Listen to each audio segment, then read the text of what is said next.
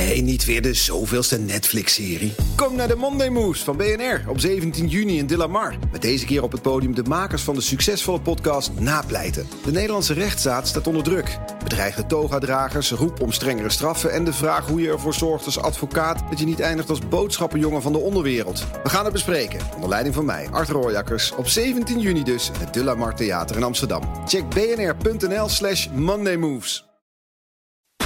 BNR Werkverkenners wordt mede mogelijk gemaakt door BrainNet. BrainNet voor zorgeloos en professioneel personeel inhuren. BNR Nieuwsradio. Werkverkenners. Rens de Jong. Een krappe maand nog en dan is er de wet arbeidsmarkt in balans. En geloof het of niet, er zijn werkgevers die dit, net zoals jij, nu horen en nog geen idee hebben waar dit over gaat. Terwijl de gevolgen best groot zijn. In deze werkverkenners hoor je hoe je je kunt voorbereiden en wat er ook alweer allemaal verandert. En we beginnen met het laatste: vier belangrijke punten voor ondernemers en flexwerkers. We beginnen met de transitievergoeding. Geld dat een werknemer krijgt als de baan stopt. Want die moet je altijd gaan betalen, ook na een tijdelijk contract. Luister naar Charlotte Dingemans, voorzitter van de VAAN, de Vereniging Arbeidsrechtadvocaten Nederland. Het heeft gewoon financieel consequenties. Ja. Vooral voor kleine MKB-ondernemers. Zelfs dus als je contract gewoon afloopt, toch? Ja. Ja, Ja. gewoon eh, stel je hebt een jaarcontract, we gaan niet door. Ja. Toch een transitievergoeding. Want de werkgever die verlengt dan niet. Ja, ja. Dat zullen heel wat mensen denken: oh jeetje, daar had ik niet op gerekend. Dat klopt. En dat heeft financiële consequenties. Maar is het heel veel geld dan, zo'n transitievergoeding? Nou, als je het oh, voor de vuist legt, een derde maand salaris per gewerkt dienstjaar. Dus dat valt nog mee.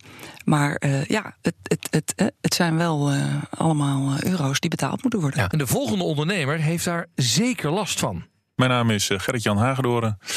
Ik ben eh, ondernemer in Beersen, Overijssel. We hebben een vakantiepark, de Beerse Bulten.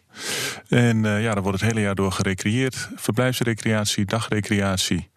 En we hebben zo'n eh, ja, ruim 200 mensen eh, aan het werk. Oké. En is dat eh 200 mensen in, in de zomer of ook in de winter? In de zomer, we zijn wel een jaar rond bedrijf. Dus er is wel het hele jaar door wat te doen bij ons op het park. Maar de piek, ja, die ligt in het seizoen. Dus tussen 1 april en eh 1 oktober, 1 november. Het kampeerseizoen. We hebben zo'n 600 kampeerplaatsen en eh 80 verhuuraccommodaties. Dus onze piek ligt in, met name in het zomerseizoen. Ja, Gerrit-Jan zit niet echt op die transitievergoedingen te wachten. Een aantal van zijn personeelsleden werken namelijk alleen maar in de zomer en zijn er vakantiekracht. Is het dan nog wel zo redelijk om van zo'n recreatiebedrijf te verwachten dat ze die vakantiekrachten allemaal een zakje geld meegeven? Vanaf dag 1 transitievergoeding eh, vergoeden. Ja, eh, voor scholieren, studenten. Ja, die, die hebben dat, ja, dat is een bijbaantje van hé, ik ga lekker in de zomer eh, eh, ga ik aan het werk.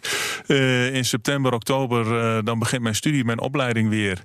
En dan, ja, dan ga ik weer naar school en dan houdt het baantje weer op. Ja. en nu zijn we dan eigenlijk verplicht om transitievergoeding mee te geven. Ja. Hoe ga je dat doen? Ja, dat zijn we verplicht. Dus hoe- en als je een, een, een, een, een seizoen hebt gewerkt, hoeveel krijgt iemand dan mee ongeveer? Ja, dat moet ik nog uitrekenen. Dat Oh. zou ik zo niet. eh, maar het is ook wel erg dat je dat nog moet uitrekenen. Ja, ja, ja, Straks hangt het ding boven je hoofd. Ja. Ja. Je weet ook niet eens of het honderden of duizenden euro's zijn. Nou, het zal wel eh, een, een behoorlijk bedrag zijn. Ik schat dat onze totale loonsom met eh 5 à 6 procent gaat stijgen. Daar heb ik rekening mee gehouden. Zo. Ja. Ik weet niet wat de marges zijn in, in, de- in de leisure business. Ja, die zijn niet zo heel hoog. Dus ja, dat gaat ten koste van de marge. Ja. Hmm. Wat is je oplossing? Want dit, want dit, is, dit, dit klinkt, me, klinkt me nog als iets van dit komt op me af, maar eh, ik weet nog niet precies hoe dat gaat lopen. Nee, eh, kijk, en daar komt ook nog bij dat eh, je verplicht bent iedereen die 12 maanden of langer bij je in dienst is geweest, om die vaste uren aan te bieden. En dan kom ik meteen bij punt 2 dat verandert. Na een jaar moet je als werkgever de oproepkracht een contract met vaste uren aanbieden. En daar hoor je Charlotte weer over. Ik denk dat je goed moet kijken in hoeverre je met eh, oproepcontracten of nulurencontracten werkt. Om te zorgen dat je daar eh, nu alvast naar kijkt. En eh, goed vooruitziet in hoeverre je die mensen inderdaad nodig hebt voor de uren. Ja, liever, liever een beetje nu minder plannen dan overplannen, hoor ik jou zeggen. Nou, vooral goed, eh, goed over nadenken en je realiseren dat je na twaalf maanden een vaste arbeidsomvang eh, eh, hebt gecreëerd en Ja. ook zult moeten aanbieden. Dus je moet je daarvan bewust zijn. En wat betekent dat dan? Dat je zegt je moet mensen niet langer dan. eh, ja, want kun je die mensen dan acht maanden maar laten werken? Of, eh, eh, Nee, maar je, je, je, je zult er kritisch mee om moeten gaan als je denkt dat je nu eh, die mensen eigenlijk misschien wel wat minder kunt inroosteren, omdat je ze het jaar daarna niet meer nodig hebt. Dan is dat wel belangrijk om dat nu te doen. ja, ja. Ja, Het, je bent niet meer volledig vrij. Dat was je al niet, omdat we het rechtsvermoeden hebben in de wet. Daar moet een werknemer zich dan op beroepen. En die kan dan claimen: ik heb een contract van het gemiddeld aantal gewerkte uren. Maar nu gaat het een stapje verder door te zeggen dat je nu een vast contract moet aanbieden voor die gewerkte uren. ja, ja. En als de werknemer dat, tijd ook. Ja, en als de werknemer dat contract weigert, dan moet je iedere twaalf maanden moet je weer zo'n aanbod doen. Ja, Dus dat is ook iets waar je denk ik als werkgever op moet letten. Eh, ja, en ik denk dat je verder ehm, eh, goed moet kijken naar wat je aan voorziening opneemt voor eventueel te betalen transitievergoeding. Dat lijkt me ook wel iets waar je als, werkgever op moet letten.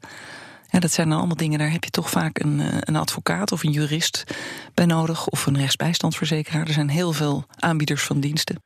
Nog even verder over die transitievergoeding. We vragen het een jurist bij de werkgevers. Marco Veenstra werkt voor de AWVN. Nu hebben we een systeem waarbij de werknemer pas na twee jaar dienstverband recht heeft op de transitievergoeding. Eh, Hij bouwt wel op die twee jaar, maar hij krijgt nog niks als het dienstverband eerder eindigt. En we gaan nu naar een systeem waarbij ehm, de werknemer voor iedere dag die hij werkt eigenlijk al een transitievergoeding verdient. Is er bijvoorbeeld een proeftijd en beëindigt de werkgever na een week de arbeidsovereenkomst, dan moet de werkgever voor die week arbeidsovereenkomst een transitievergoeding betalen. Ja, ja. En als je een jaarcontract hebt gesloten en je verlengt niet het jaarcontract, Eh, als jij geen aanbod doet, dan moet je gewoon eh, betalen. dat is gewoon transitievergoeding Hij betalen. wordt wel eh, voor lange, lange arbeidsovereenkomsten wordt hij goedkoper. En nu hebben we nog een systeem dat na 10 jaar dienstverband de transitievergoeding omhoog gaat. En helemaal al voor werknemers van 50 jaar en ouder. En we krijgen nu een systeem waarbij over de hele linie de transitievergoeding een derde maand salaris per dienstjaar is. En onvolledige jaren worden dan naar rato berekend. Ja, ja. Eh, Maar hij wordt dus wel duurder voor arbeidsovereenkomsten onder de 10 jaar. Het eh, voor de eerste twee jaar sowieso. En nu hebben we ook een systeem waarbij er alleen maar wordt betaald voor volledige blokken van zes maanden. En het wordt helemaal naar rato. Dus het zal ietsje duurder worden voor de kortere dienst. Of Ja. kortere dienstverbanden. Tien jaar is natuurlijk ook aanzienlijk. Nou, we gaan nog even door. Derde punt wat behoorlijk wat invloed heeft op de bedrijfsvoering. Voor flexwerkers geldt een oproeptermijn van vier dagen. Marco van de werkgeversvereniging AWVN legt uit wat dat betekent. Het oproepcontract zit de werknemer in een vrij onzekere situatie. Hij weet niet wanneer die wordt opgeroepen vaak. Dus hij weet niet wat zijn inkomen zal zijn.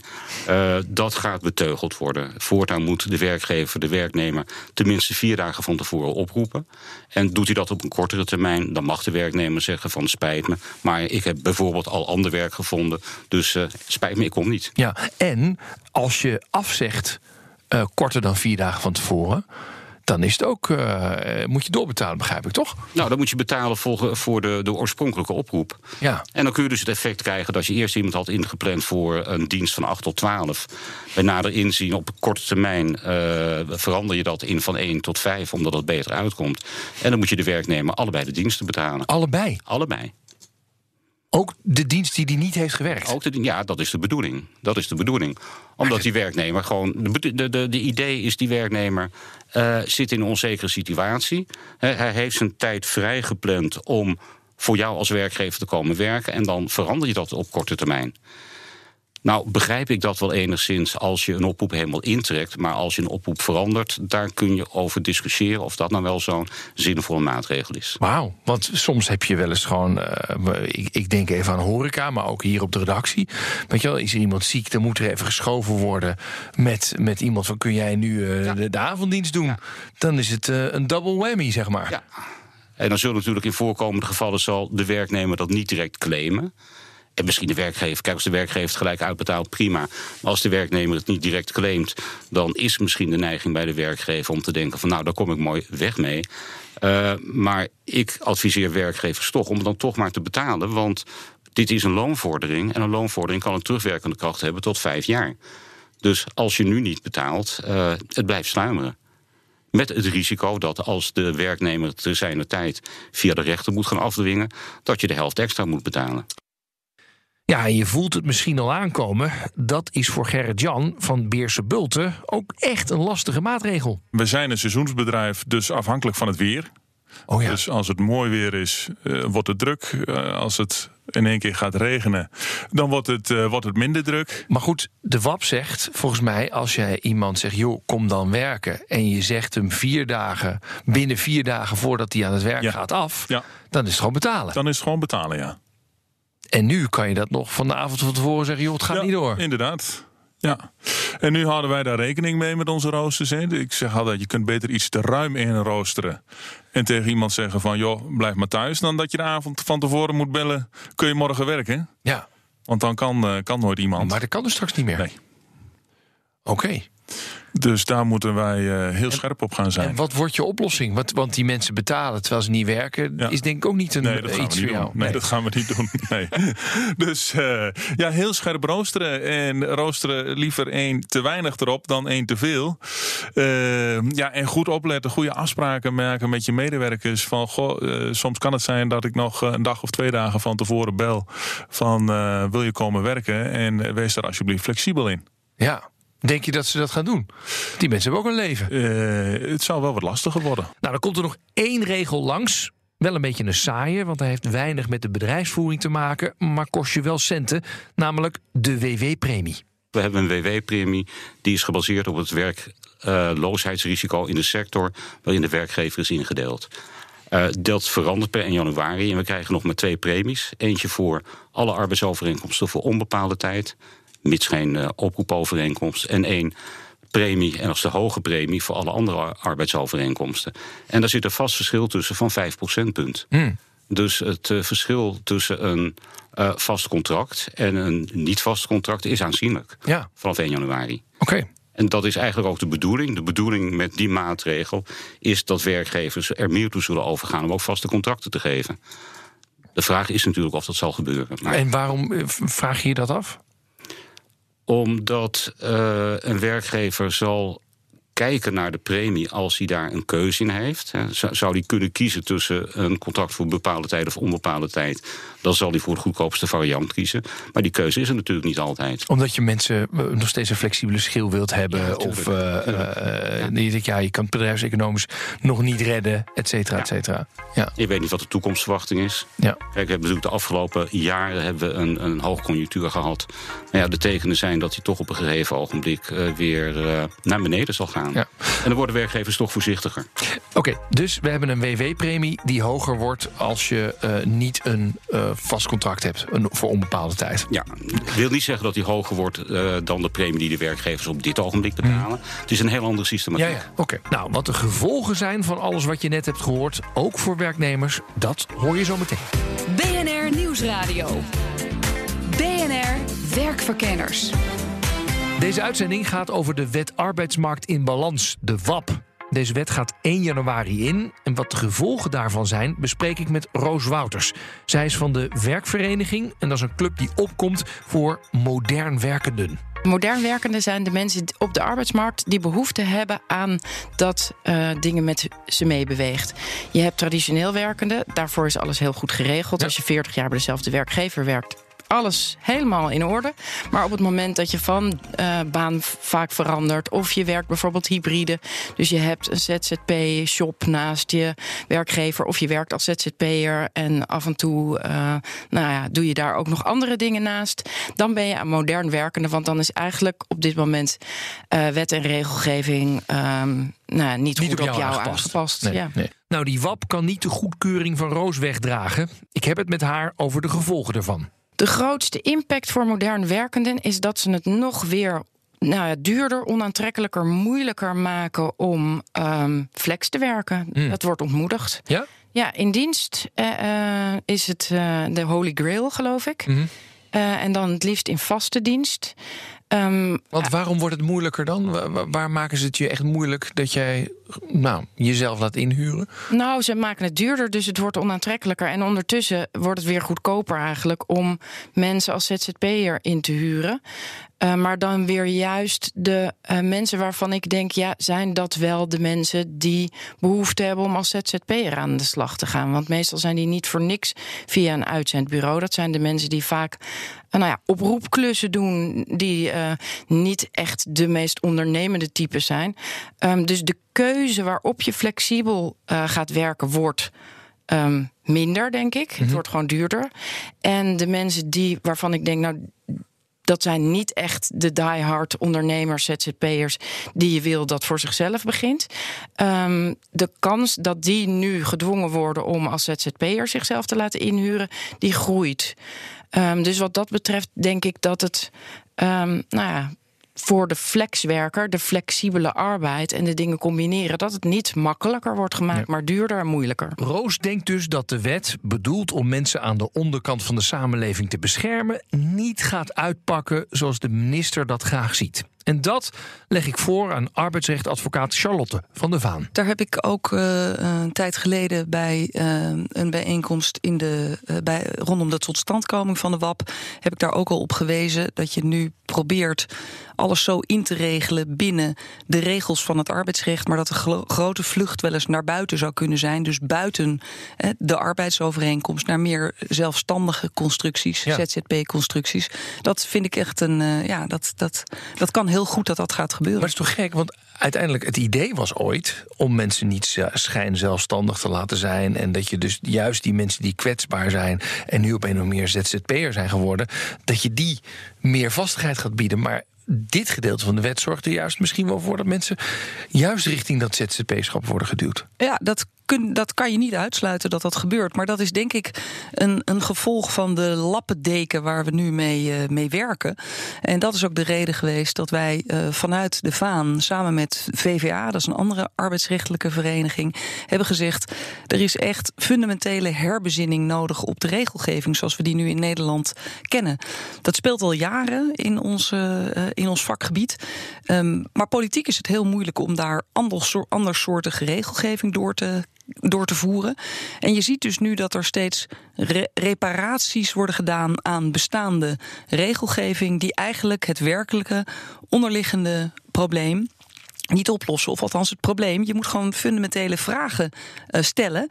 En ik denk dat die nu door de commissie, dat is de commissie Borstlap, heet die in de volksmond, hè, de commissie regulering van werk. Ja. Uh, die hebben een heel mooie, uh, mooie eerste notitie gemaakt met de titel in werk, Wat voor land willen wij werken? Ja, daar ligt echt een uitdaging voor, de, voor de politiek ook om te beantwoorden met welke uh, welke zekerheden willen we aan mensen geven? En hoezeer willen wij al die bescherming vasthangen, ophangen aan de contractsvorm waarin je werkt? Waarom is dat dan zo belangrijk? Waar, waarom, waarom moet er een Weet je, het probleem natuurlijk met politiek is, is dat je, je krijgt nooit iets in een grote Big Bang veranderd. Dat, dat, dat, dat blijft altijd, tenminste, dat duurt heel lang.